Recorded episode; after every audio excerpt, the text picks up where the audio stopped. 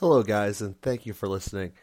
In today's podcast, we had a technical glitch with the way that we recorded it, and Father's voice, his volume, is much lower than normal. We have figured out the problem, and it'll be much better for future episodes.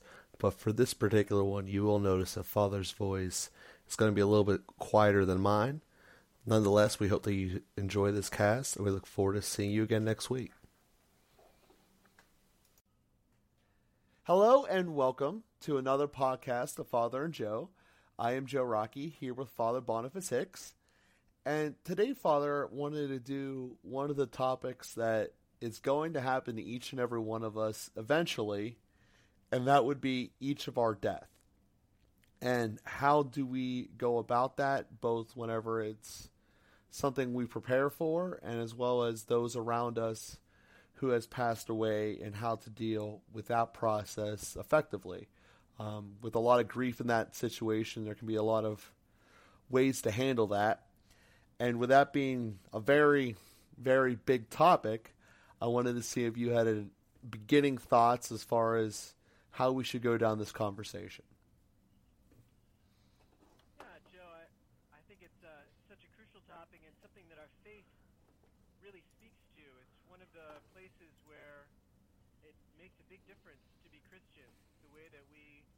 about death, about our own death, and the way that we look at the, the death of others. Uh, just to share on a personal level, uh, my my own mother died the 11th of December this year, or last year now, 2017. Mm-hmm. And living through that experience, it's uh, I've had several experiences of death from my. A lot of the monks have died in the 20 years that I've been in the monastery. I've been able to uh, accompany people up to and to the moment of death, but but it was definitely a, a unique experience to be there with my mother as she her last breath and to face the mystery of what happens then when her chest no longer expands and she's gone. She's inaccessible to us. Her body is still there, although that quickly starts to die without the animation of the soul. And then to really face that reality and that's something that we can do better as Christians because we have faith in the immortality of the soul because we believe that we do go before God, God who is a merciful judge, God whom my mother was able to come to know in Jesus Christ. And then we can start to look at life in a little different way because as you said, Joe, it's a moment that all of us are going to face. All of us are going to die. None of us is going to get out of this alive And so we have to be willing to look at that seriously. I think we spend a lot of time running from death, death, mm-hmm. being in denial about death, and being able to look at it. And that's a it's a practice, a, a traditional religious practice, the memento mori. Remember your death. And sometimes you've seen pictures of monks who have skulls on their desk in order to look at that skull and realize, as they say, what you are, I was, the skull says, and what I am, you will be. And to really face that is, uh, is a very sobering experience, but also very freeing experience because we start to look at our lives differently. When I think about the last moment of my life, how does it change the way that I behave today? Sometimes we get so worried and, and fuss over things that just don't matter that much when we look at it from the perspective of death.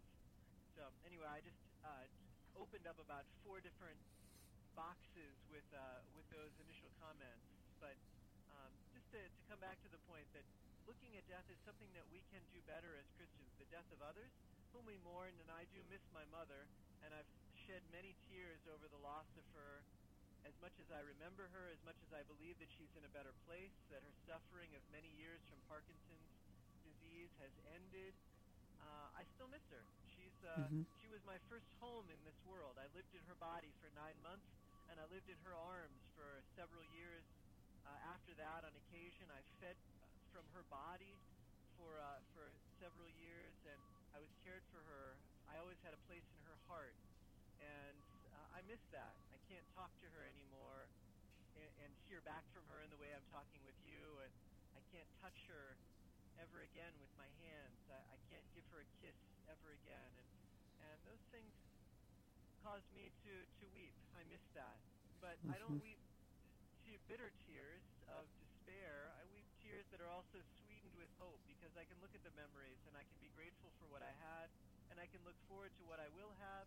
And in a mysterious way, I can also rejoice in the relationship that I have with her now. Certainly one different, a spiritual one rather than a physical one, but a real one in, in any case, still in the body of Christ. So uh, all of these things are, are a positive benefit from Christian faith, things that I, I couldn't have done before I converted and was baptized and came to believe in Christ.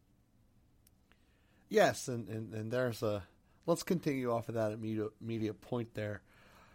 So you're obviously going going through this process uh, a month away from from your mother just passing away.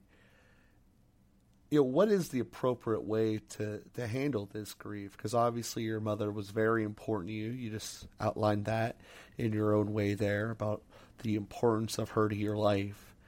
And what is the way to appropriately handle grief? Because um, obviously that's a lot different step than losing a puppy. Um, so, um, you know, with that being said, yeah. Well, we are human, and those human bonds, those human connections, human emotions, uh, those are all real. Our faith builds on that nature as the classic truth is expressed. Grace builds on nature. Grace perfects nature, and so the natural formation is what God intended. We were we were born into, baptized into our mother's womb before we were baptized into the womb of the church, baptized into Christ. And that human formation that we receive from human love is really essential. And so when the, the instruments of that formation, when those who have loved us, when those who have formed us and nurtured us, when we lose them, when we lose deep friends, uh, brothers and sisters, when we lose our, our people who are close to us, we lose a part of ourselves because in every human relationship, there's more than just two persons. The sum is, is the, the whole is greater than the sum of its parts. Mm-hmm. Uh, there's something about the relationship that's more than the two persons. And so when I can no longer have the same kind of relationship with that person, there's a part of me that dies. And I feel that, and I grieve that. But again, I don't grieve that in a despairing kind of way. I don't grieve that in a way that my life will now be diminished cannot be fulfilled, or that I'll never have any kind of relationship with this person ever again. But I grieve it in a way that I miss what is what used to be present, and I look forward to what will be future, and I celebrate what has been in the past. And there's there's pain mixed in that. What I miss in the present is real, but it's also comforted, consoled by what I have in the future and what I had in the past. And, and that's something that we can do as Christians. Yeah, the way that you described it there, kind of the thought that came to me was it's almost describing um, the, the the sum being greater than the part and that being the part that you're missing, almost after a breakup with someone. You know, you're no longer you know in a relationship together. Obviously, the example we're talking about here is is a finite and permanent one, um, being death. You can't come back together after that, but it, it seems to be that there's a lot of the same descriptions there, unless I'm missing something. Yeah, in a in a breakup, I guess also in, in potentially losing a loved one, I I feel uh, that my grieving of my mother has uh, has a certain pure quality to it. In, in a breakup, the there can be some self love in there that I we can sort of miss what we were getting out of it, and we miss the loss of a future. Um, anyway, but but certainly the loss of and and obviously that the person that we break up with is not dead to us. Uh, Mhm. There is some relationship. It's just but it changes. We lose some dreams. We let go of something. We feel that pain. Um, obviously, the loss of a child would be different than a loss of a parent as well. There's a there's a whole future that's lost when a child dies. We have dreams and hopes for someone that can't be fulfilled in the way that we imagined they could. Um, or, or similarly, perhaps with the with the loss of a spouse. So yeah, all of those uh, different experiences, human losses, are worth feeling. I guess that's the important thing. Is that um, you know just because we have faith doesn't mean that we should move into denial. I I love the story of Saint Bernard. He was a, a doctor of the church and a, a man of tremendous faith. He reconstituted the Cistercian order by bringing 32 of his relatives to the monastery. Was a powerful speaker and very persuasive. Just an incredible figure. Mm-hmm. And he was giving a, ser- a series of sermons to his monks. And in the middle of uh, that series of sermons, his brother died, whom he was very close with. And he carried through and celebrated the funeral and uh, never shed a tear because he had a, this belief that because of his hope in Christ, he shouldn't mourn. Should be stronger than that. He should believe more in eternal life than in weeping over his own grief. But then in the middle of giving one of his sermons, he just burst into tears. He couldn't take it anymore, and he began to weep. And then he started to share with his monks about how he had held everything in and he had tried to be strong in his faith. And then he finally realized that the human loss is worth weeping about. That the way that his heart was broken, the way that he missed his brother, was uh, worth weeping about. And, and so he burst into tears there and then was able to also affirm the truths of faith and hope to see his brother again and all of those things. But anyway, just uh, to reiterate the point, yeah, we should grieve, and grieving is good, but we don't want to grieve like those who have no faith, like those who have no hope. There's a there's a hopeful grieving and there's a hopeless grieving, Mm-hmm. and we want to be Christians who have a hopeful grieving eh, when we lose someone that we love. Well, why don't we get into that? Because you know, I guess everyone has this. Every, I guess you keep it your own way, and there's probably an appropriate way to do it. Most of us are doing it the wrong way, of kind of saying this guy's going on the right track based upon what they can see, and they're making judgments on the guy, and you know this guy isn't, so therefore we're never going to see him again, um, and kind of going down the more hopeless route. Um, so I, I guess my first question is: Is that something that is a natural tendency that's worth pursue, worth continuing to pursue? This kind of judgment on over pe- other people about are they going up to heaven, are they going down to hell, are they going to be spending a lifetime in between? Um, or first of all, is that a natural thing to do um, with other people and or ourselves? And what direction sh- should that have any impact based upon what you're saying about hopeful grieving or hopeless grieving? Yeah, we can certainly worry about those questions. We don't really have any access to those answers, uh, so we always hope for the best. Uh, or we could even say we hope for the, the midpoint that the person has at least gone to purgatory. That's why we celebrate funeral masses, and that's why we do a lot of praying for the dead, because we say at least we hope that the person has been judged worthy, but maybe still in need of purification. And so we don't want to deny them the support that we might give them. And by the way, praying for someone, praying for their purification, continuing to accompany them on that journey from death into heaven through purgatory is uh, is a beautiful way also to, to mourn and to continue to be close to them. And so a lot of wisdom in the church's practice of just praying for all of the dead. We don't ever presume someone is in heaven unless the church validates that through canonization. Uh, we presume that they're at least in purgatory, and so we always pray for them. We hope that they're in heaven. And in either way, it doesn't make much difference in terms of how we relate with them. They're still close to us, still alive, very much alive in the body of Christ. And so uh, that's a it's a good path to follow. Simply to uh, yeah presume that they're in purgatory and and pray for them. But on the flip side, I just heard a priest express it this way, and I love it. He says, "The last great gift that we can give is a faithful life in the sacraments. Because then after we die, our loved ones can have greater confidence that we're going to heaven. So if we want to look at it from that perspective, by living our faith, by receiving of the sacraments, and then being ready for death through confession, through anointing, through the through viaticum, Holy Communion, then our loved ones are going to find a lot of consolation in that. So it's the last gift that we can give is to live the sacraments, a sacramental life faithfully. Um, but in any event, for those who have died, it's uh, can reasonably presume that they're in purgatory, and so we pray for them that they can continue that process to be eternally with the Lord.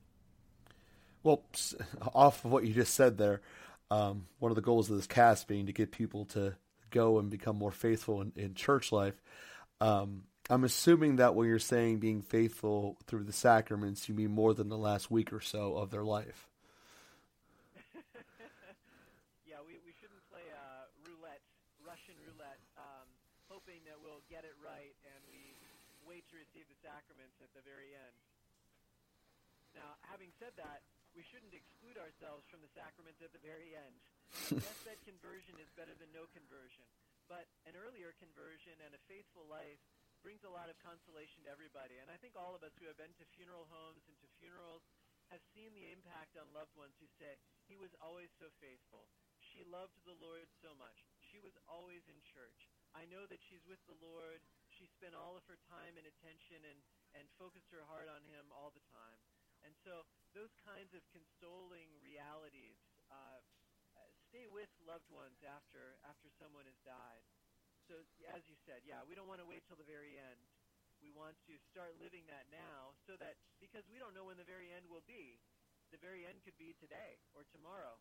We don't know. So sure. let's certainly start living now if we haven't already started living a, a faithful life in Christ. Yeah, that that makes a whole lot of sense there. So the I guess the natural question comes up next being what about those who weren't of the same type of faith as yourself. How do you mean that?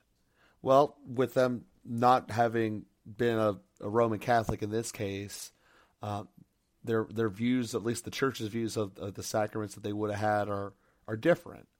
Um, you know that they're not from the the unbroken chain that is Roman Catholicism. So, you know, I, I guess that's the question. With with it being different, what is the interpretation from that point, you know, from that perspective? Well, uh, in terms of someone that we love who has died, who is not Catholic and thus was not receiving the sacraments, uh, we still hope for the best.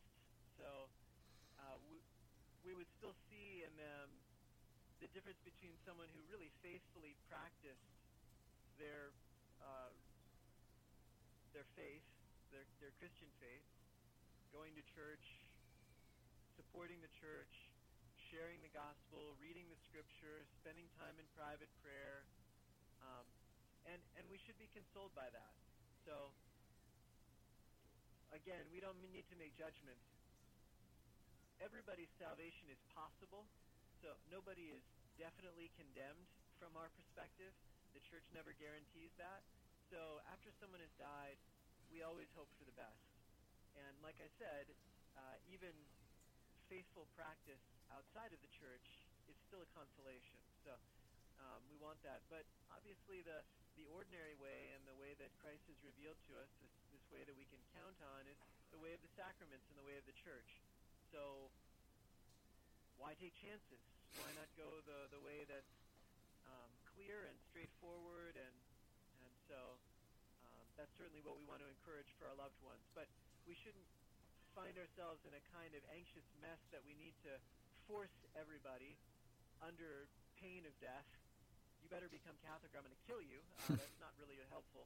Uh, but you know, uh, we want to evangelize, and we want to share the, the the great gift sacraments. How consoling it is to be able to confess sins on your deathbed.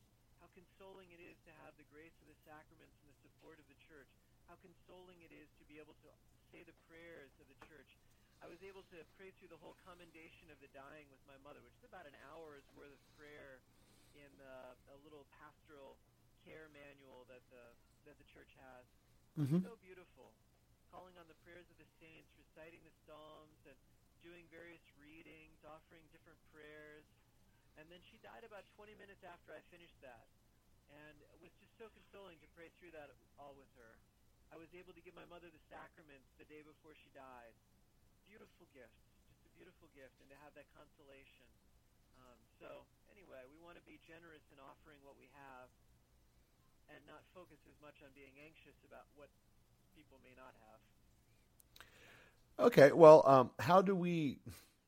Because that anxiousness is something that that we had discussed earlier in the cast that you had brought up there um, about our own deaths, and I think a lot of it is is is what you see in other people and and and how I guess it's perceived, and what is the appropriate way to deal about it for ourselves? Because you mentioned about how joy and liberating it can be when we get to the great spot. I guess A, how do we get there? And B, when do we know when we're there? Well, I know, uh, you know, the simple answer is that a Catholic in the state of grace is destined toward heaven or at least purgatory. So, am I in a state of grace? That's the simple question that, Mhm. that we can ask. And it's a great consolation to be able to say, well, I really believe. Now, we don't, there's no such thing as a grace meter. You can't order it on Amazon.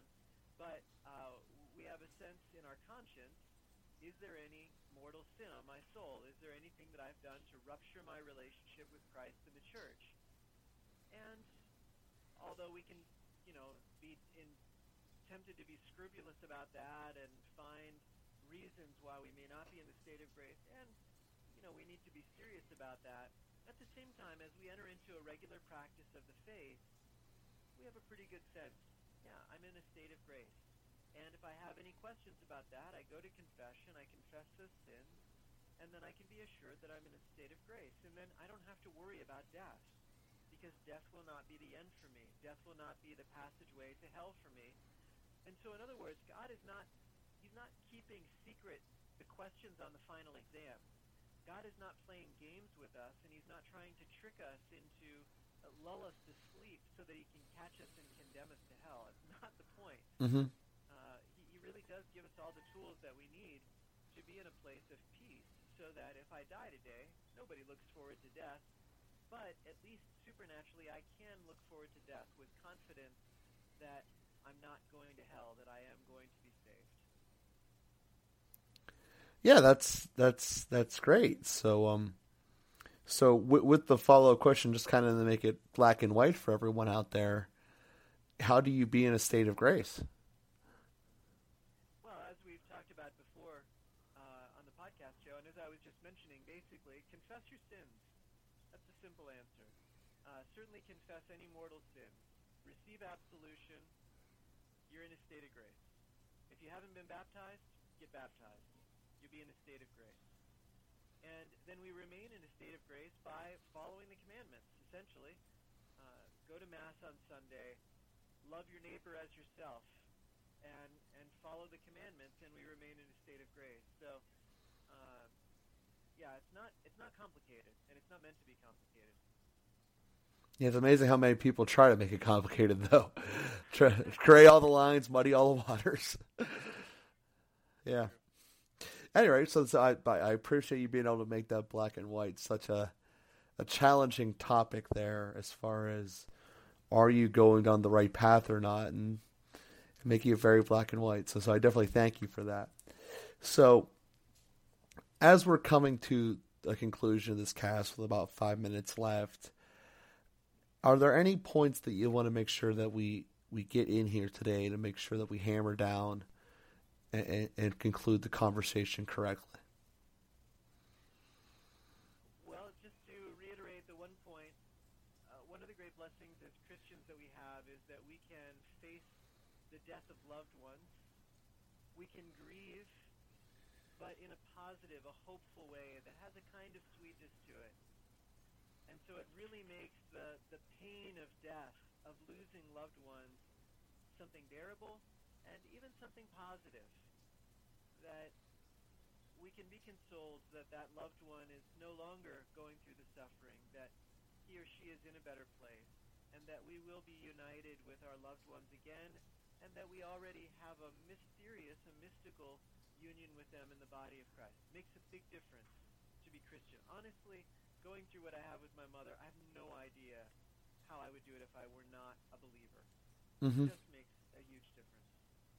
So the second point to reiterate and also to expand on in a concrete way is it's helpful to look at our own death, to be to face that.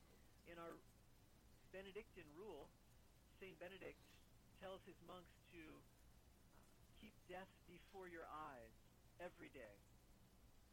And when we live with death before our eyes, it doesn't make us morbid and depressed. It helps us to live more fully because today could be our last.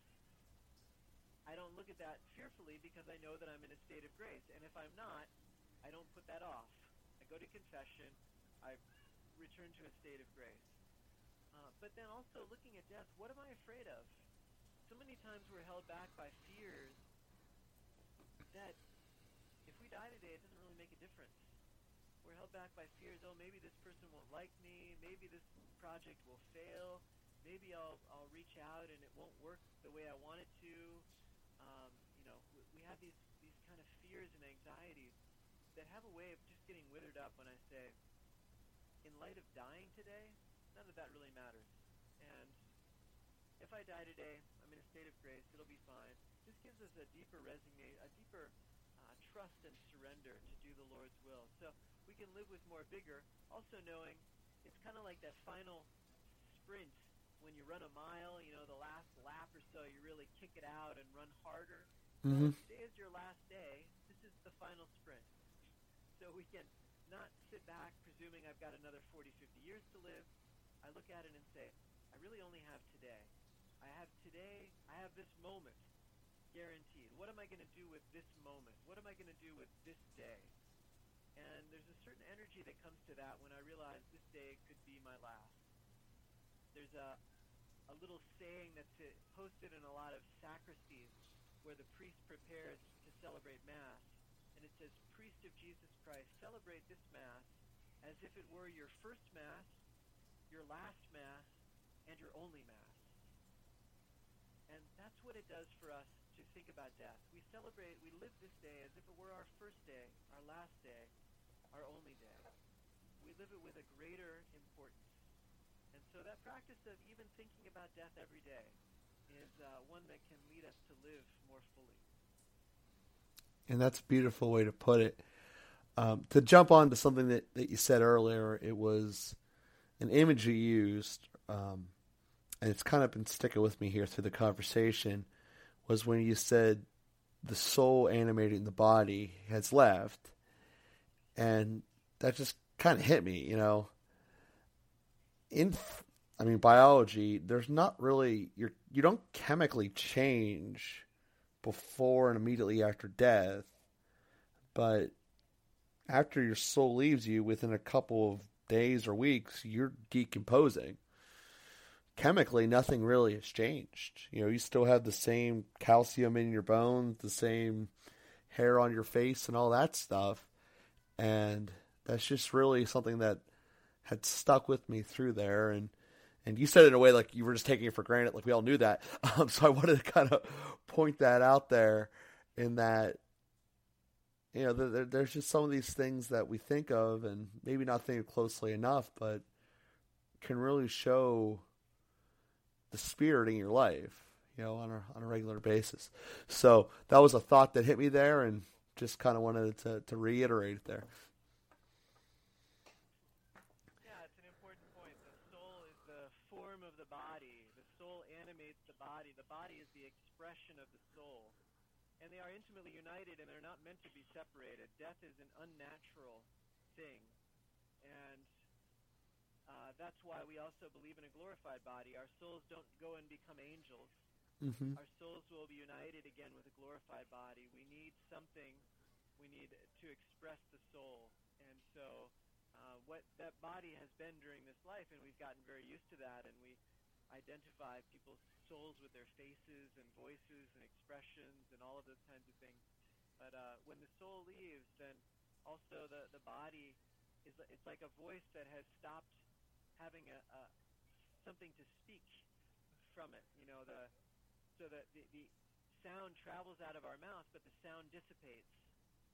And the, the body is like that, a kind of sound being expressed by the soul. But without the soul to continue forming words, the, the voice just dissipates into nothing. And, and that makes a whole lot of sense there. So, Father, I definitely thank you for, for having this conversation with us here today and doing it from an airport. Um, I know that, that we've we've been trying to get the scheduling in to get one out here today on our regular Tuesday. So I definitely thank you for going out of your way to be able to make sure we can get this one out to everyone today. And to everyone else, we, we thank you for listening. We ask you to continue to to give us the reviews that you have been on wherever you're downloading the sites from. And to continue to follow us on Twitter and, and keep retweeting us to let people know when the, the new casts are coming out. So we thank you all for listening, and we will be with you again here next week. Have a great week.